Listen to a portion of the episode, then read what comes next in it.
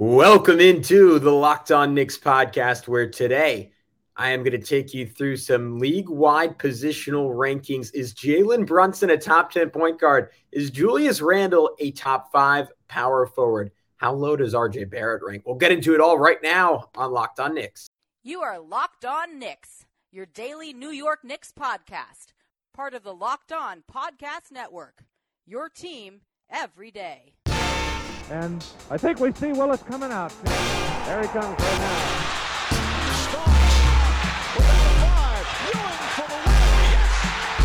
Puck left, now fires it. And he's good! And he's fouled! It's out! And he is Anthony for three. Bang! That one goes down. This is all rebound. Back up off the glass. It's good. RJ Barrett. Becomes infectious.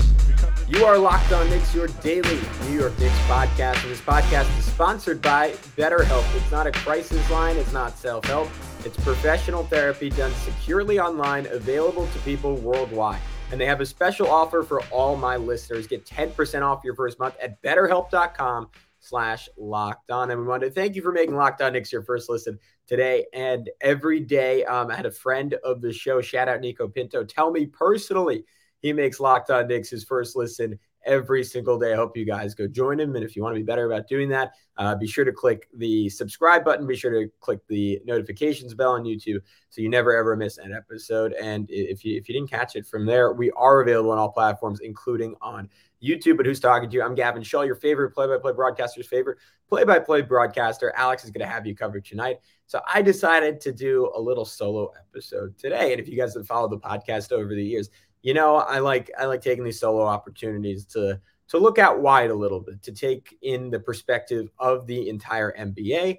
And I thought, what better way to do that than to stack up uh, where the Knicks players rank around the league? I think it's good for two purposes. One, it kind of establishes what type of assets the Knicks have. If, if, if you're kind of looking on paper and you're like, all right, we can trade RJ Barrett for a superstar. And I, I guess I'd push back like, can you if he's only uh, the X ranked? We'll, we'll, get into the number in a sec. Um, small forward in the league. Um, and it also it gives I, I, think it gives just a decent gauge of perspective heading into playoff time because I'm sure like me, uh, you guys tend to tend to overrate the guys who are on the Knicks relative to the rest of the league. And maybe it, it's very possible that I fell victim to that here, but I did my best to be unbiased. All right, and we're going to start off these rankings with the point guard spot. So if you're watching on YouTube, it is up on the screen. Um, I had Steph Curry first. Um, I don't know. On a night to night basis, there's a good argument that Luka is a better player than Steph at this point. I, I just think it's, it's it's a situation where Luka has to kind of take the crown from the guy who is who is just the best player on a championship team with a good supporting cast, but certainly not the supporting cast he had earlier in his career, right? Like Andrew Wiggins was the second best player on that team. You had an aging Draymond. Klay was incredibly inconsistent. Jordan Poole doesn't play a lick of defense, and yet they went and beat the Boston Celtics in six games. Um, so Luka second. Dame third, just having an incredible all-time season, most efficient season of his career, 31 points per game. Um, I have SGA over Ja Morant. Maybe that's slightly controversial, but I don't know. I guess I kind of just appreciate that SGA just takes care of his business. Um, then James Harden, um, Jrue Holiday, Tyrese Halliburton, and then Jalen Brunson, who just gets in over Darius Garland, De'Aaron Fox, and Kyrie Irving, the uh, the money symbol next to Kyrie Irving was not uh, intentional. And then uh, Trae Young, Fred Van VanVleet, Chris Paul, CJ McCollum, Marcus Smart, LaMelo Ball, Josh Giddey, Markelle Fultz, and coming in at number 21, Immanuel Quickley. All right. So for, for the rationale on, on Brunson's placement, Harden was an extremely tricky one to me, right? Puts up 21 points, puts up 11 assists, not scoring um, nearly as efficiently as he did at his apex, shooting less free throws, not shooting um, quite as many threes as he once did. Uh, but he just, I don't know. I can't get out of my head what he did to the Knicks when those two teams have played this year, where he's, he's just ripped them apart at certain points. Jrue is this high because he is just incredibly reliable. There's honestly, there's a decent case to put him ahead of Harden, but I, I've just never been blown away by Jrue Holiday's offense, but he does have a propensity I mean, even even going back to the last Olympics to just make incredible clutch time plays. And you listen to NBA guys on podcasts, and, and almost to a man, they will say Jrue Holiday is the best man-to-man defender in basketball. Uh, Tyrese Halliburton just uh, right next to Harden for uh, the best passing point guard in in basketball this season. Um, hyper efficient, scoring a little bit less than he was earlier in the year, but he almost single handedly drove the Pacers' success this season. And maybe if you swapped him and Jalen, um, Indiana would still have similar success, and, and the Knicks wouldn't be much better than they currently are. But I, I just think what Halliburton's doing this year is a slightly more impressive feat, given that uh, despite Myles Turner playing excellently of late, I, I, just don't think Indiana has nearly the overall talent New York does. And for the first half of this season, we're, we're playing about as well as them. Um, and then Brunson over Garland. I mean, th- those two could essentially be a tie. Brunson is just a, is a slightly better scorer, is more efficient from two point range. So that was that was kind of the tiebreaker there for me. I do think Garland, if he wasn't playing with Donovan Mitchell, might have pretty similar stats to Jalen Brunson, and I, I do think Garland long term is probably the better outside shooter. But I just I don't think he's ever going to have Brunson's um, just depth of interior scoring and interior game. Fox is having just a monster season for Sacramento. Um, there, there's also a case for him being a couple spots higher. Uh, Kyrie, this is sort of a situation where, and, and one of my um, guiding principles, and this, this isn't just about Kyrie, this is kind of zoomed out, big picture, um, is that defense matters, but not that much until you get to the center spot. And I guess if I were if I were to like just give a big picture example of why, like we all consider Trae Young a star pretty universally. No one really considers Matisse Thybulle a star, right? Like you, you can you can be an offensive first player and be arguably the worst defender in basketball and have an incredible impact on winning. The same cannot be said defensively unless you play the center um, position, which reminds me, I completely forgot to rank Rudy Gobert with the centers. Um, but that's neither here nor there. Um, Kyrie gets dinged for the off the court stuff um, because that is entirely destructive to a team, entirely destructive to a season. Because the Brooklyn Nets, like they could have looked at their season this year and said, wow, Kyrie was incredible. And he was averaging nearly 30 points per game, as efficient as anyone in the league. Probably like, um, I mean, I, I guess since we're putting Steph, Luka, and Dame on this list, like right there with those three and SGA for the most talented scoring point guard in basketball. But he nosedive Brooklyn season, right? He nosedive Brooklyn's franchise at this point. So I, I, know, I know, I'm kind of, I'm kind of singing to uh, to an audience that's very happy to hear all that, but I, I feel like it needs to be justified because on a pure, pure talent basis, like you put Jalen Brunson's brain in Kyrie Irving's body. Um, Kyrie Irving probably should be fifth or so on this list. Like honestly, I would take him over Ja Morant if I just if I had to win one game. I, I think Kyrie is that good. Trae Young, this is probably a little bit low for him. I just I don't think teammates love playing with the guy. And maybe maybe that's an unfair accusation. Maybe you give them all true serum. They say, no, no, no, he's great. He's an incredible leader. Um, I've never seen it from Trae Young as a leader.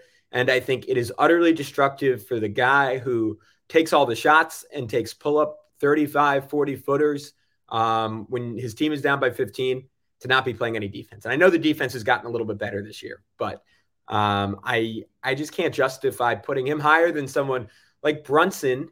And this is the same thing with Brunson and Kyrie, where Brunson is clearly so additive and so likable. Like you, you, we all saw the interaction between him and Julius Randle um, after that Hawks game. The, Bruns, Jalen Brunson's teammates absolutely adore the guy.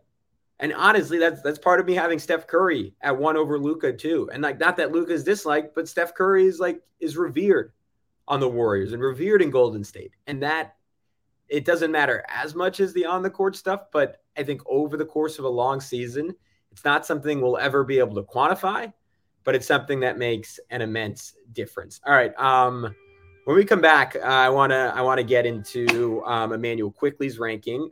Um, but before we do that, I need to remind you that this show is sponsored by BetterHelp. Um, I know when I'm at my best, I really feel like I can do anything in the world and all my problems feel really insignificant. And I'm sure a, a, lot of you listening have had that feeling too of like, oh my God, why did why did that bother me so much? It's just it's just not a big deal. And then other times my problems can completely paralyze me, and I feel like it is the end of the world. Uh, if you've if you've experienced anything similar, um, or if you've benefited from therapy in the past, um, it's time to try BetterHelp because they are as good and as convenient of a service as there is out there.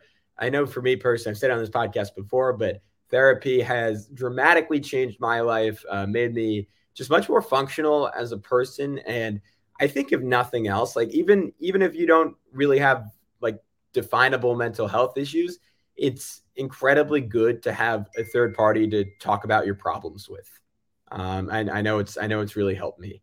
So if you want to live a more empowered life, therapy can get you there. Visit betterhelp.com slash locked on today to get 10% off your first month. That's betterhelp, H-E-L-P dot com slash locked on. All right, we're back. Uh, continue our point guard rankings. So I had Immanuel Quickley at 21st on this list, um, behind uh, Chris Paul, who was 50. Well, okay, let's so we stopped to Trae Young. So Fred VanVleet, 14th, Chris Paul, 15th, CJ McCollum, 16th. Um, McCollum still still a really good scorer, just not quite at the volume or the efficiency of the guys ahead of him. And then Chris Paul and VanVleet, like I and Marcus Smart, all three of them are really tricky to put in because statistically, particularly for Paul and um, I mean Smart his whole career, but Paul just recently because he's gotten older, like don't necessarily have the same impact of, of even someone like McCollum, but Smart is the best point guard defender in the NBA. I'm right there with um, Dejounte Murray, who I had as a shooting guard for the purposes of these rankings. Um, and Paul is just is just a winner still, and and does a million little things every game to help a basketball team. LaMelo Ball, incredible talent, but his team is just horrible. They have to get a little bit better before I think about putting him higher. Uh, Josh Giddey, um, I don't know if he's better than Immanuel Quickley because I, quick, I think Quickley is a dramatically better defender, but this is kind of a and this is kind of a right now ranking. So maybe maybe I should have Quickley ahead of Giddey. But man, I love Giddey. I love what he does as a rebounder. I love the size he brings to the table, and he is just, he's in another universe as a passer um, than Immanuel Quickley is. And Markelle Fultz over Quickley. That one I was kind of debating because Fultz has has really elevated. Like I mean, we all saw the last time the Knicks played Orlando, just some of the dunks that he was pulling off and is is kind of showing why he was the number one pick in terms of his athletic ability but still doesn't shoot threes on volume. And that that is that is just such a killer. Um, I, I think you'd be totally within your right to have Immanuel Quickley ahead of him. But that's where I came down. Immanuel Quickley at 21st. And if the 21st point ranked point guard in the NBA is your is your backup, uh, you are in a, a really fantastic position as a team. Um, all right, shooting guard. Uh, let's take a look.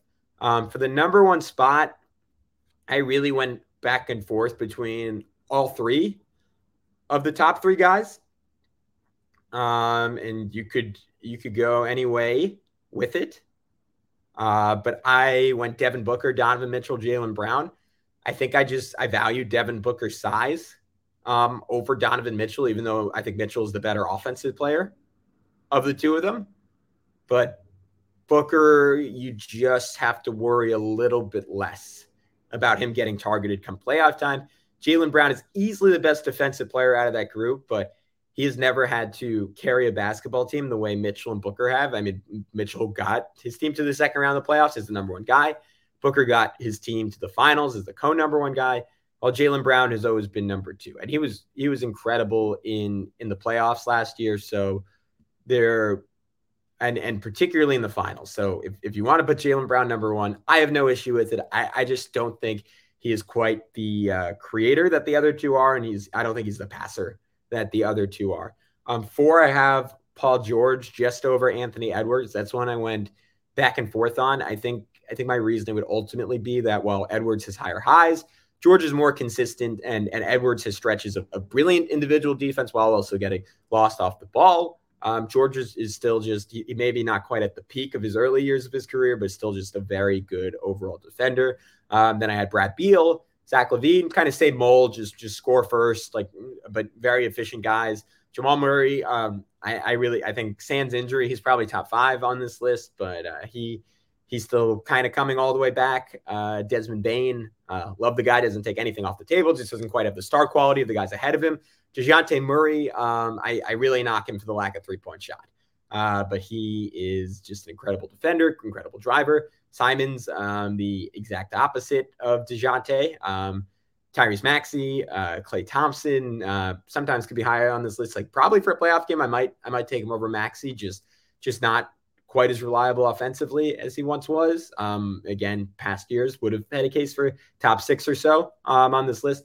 And Tyler Herro, Devin Vassell, Jalen Green, Terry Rozier, Gary Trent Jr., Norman Powell, Buddy Hield, Kevin Huerter, and then our guy Quentin Grimes.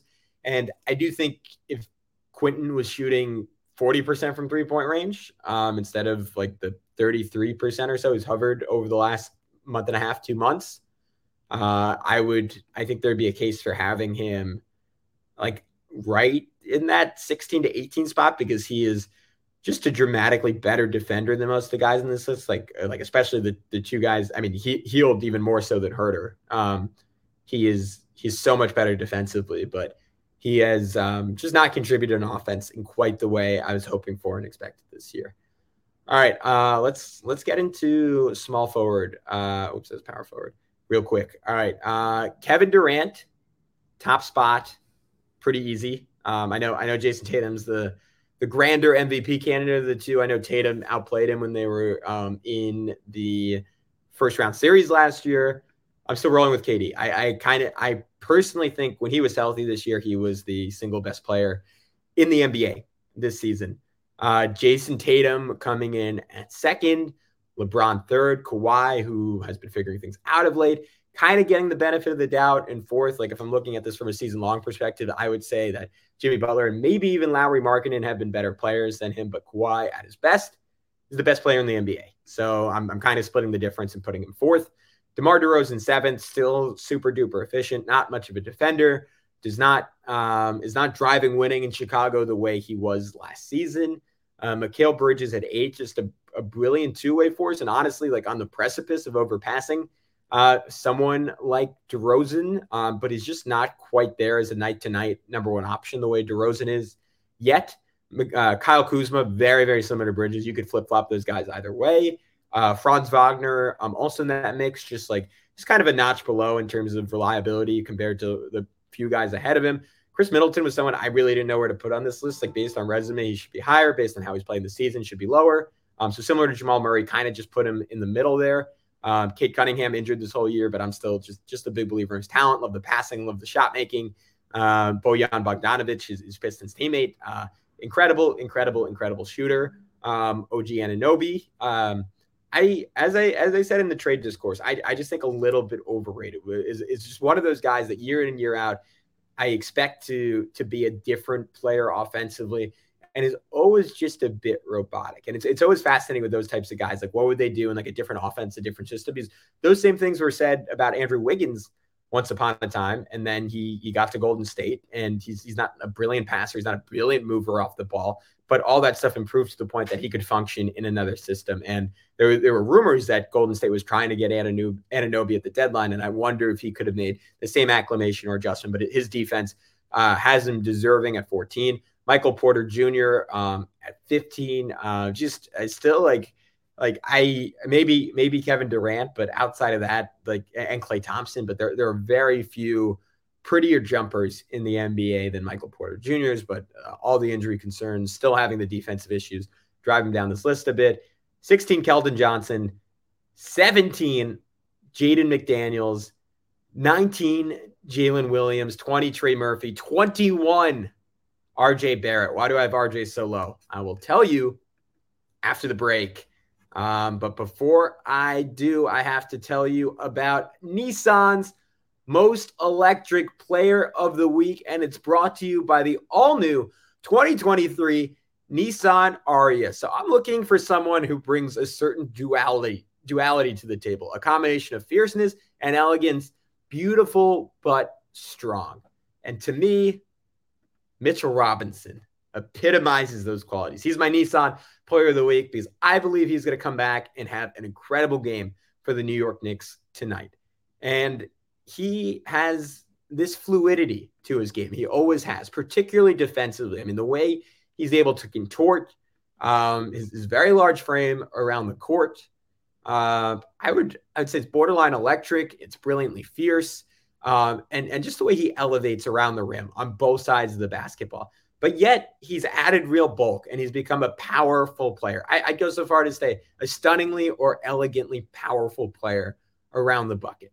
The 2023 Nissan Ariya packs pin to your seat power, and premium intelligence all in one EV. The all new, all electric 2023 Nissan Ariya, the EV for people who love to drive. You can shop now at nissanusa.com.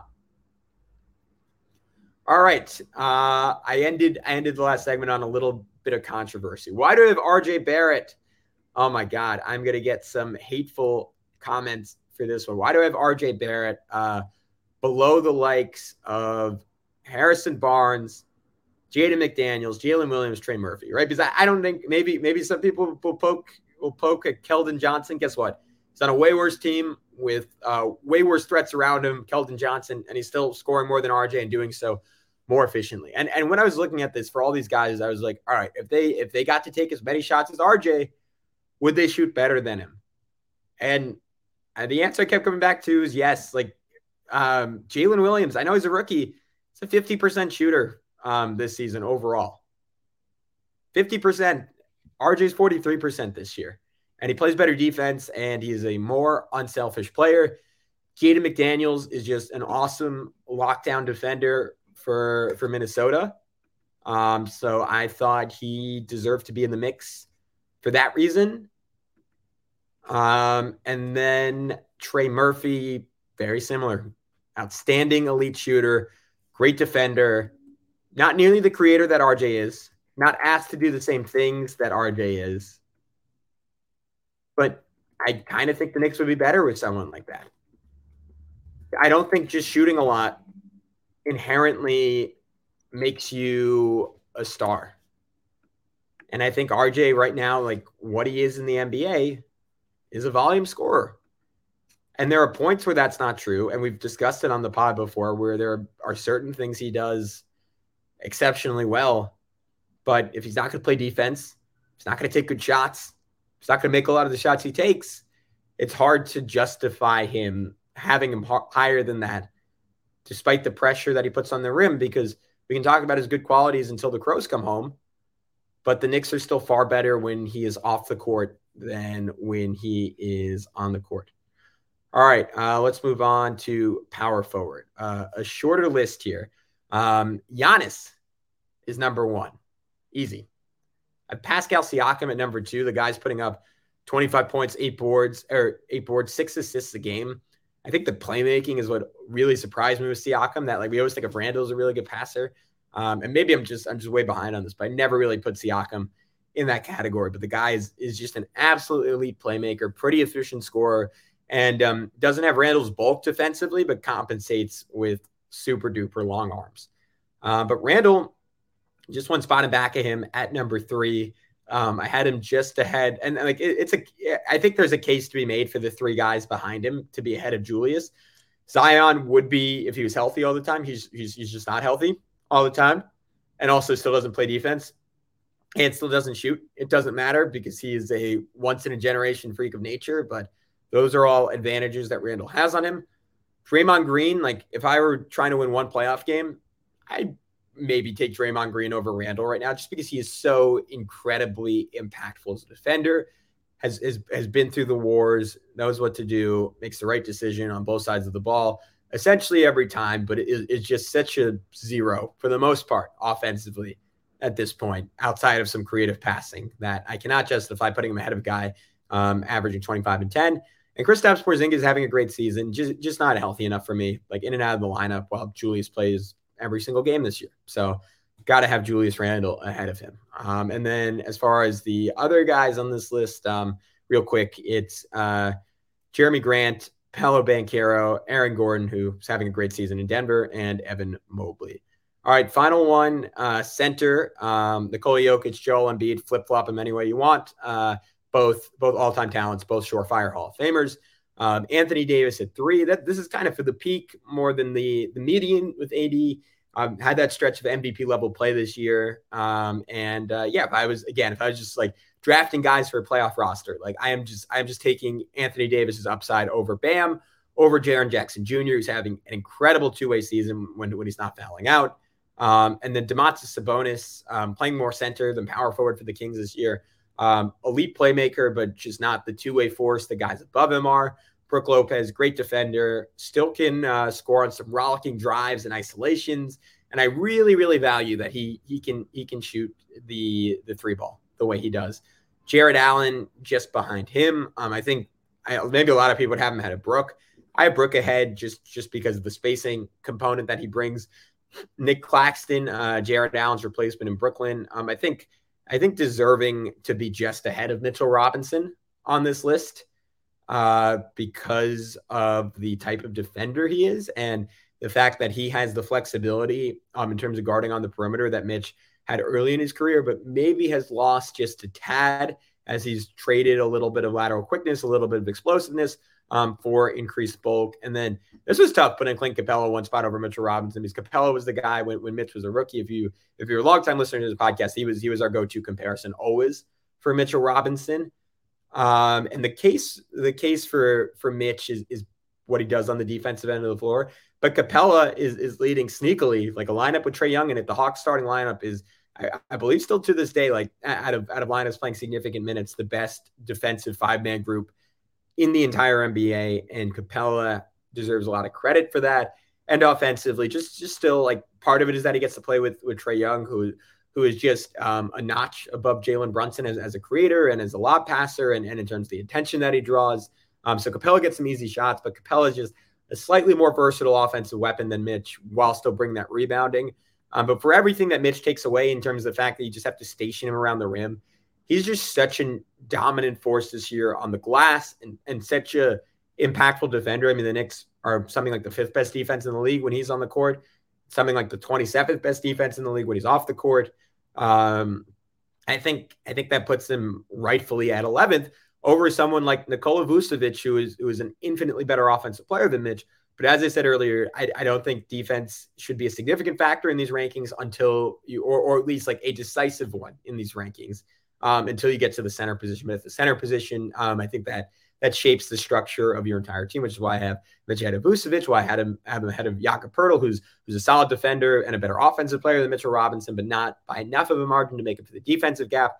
Ivica Zubac, that might be some East Coast bias. Like he's he's he's outstanding and and and plays with a whole lot of force around the bucket. I'm really impressed with his improvement. Same thing with Kevon Looney, who's who's kind of an, an unsung hero in, in Golden State's last few great teams. Uh, but that'll do it, guys. Uh, thank you so much for tuning into this edition of the Locked On Knicks podcast. Alex will have you covered with the recap of the Wizards game tonight. Um, but until then, be good. We'll talk to you soon on Locked On Knicks.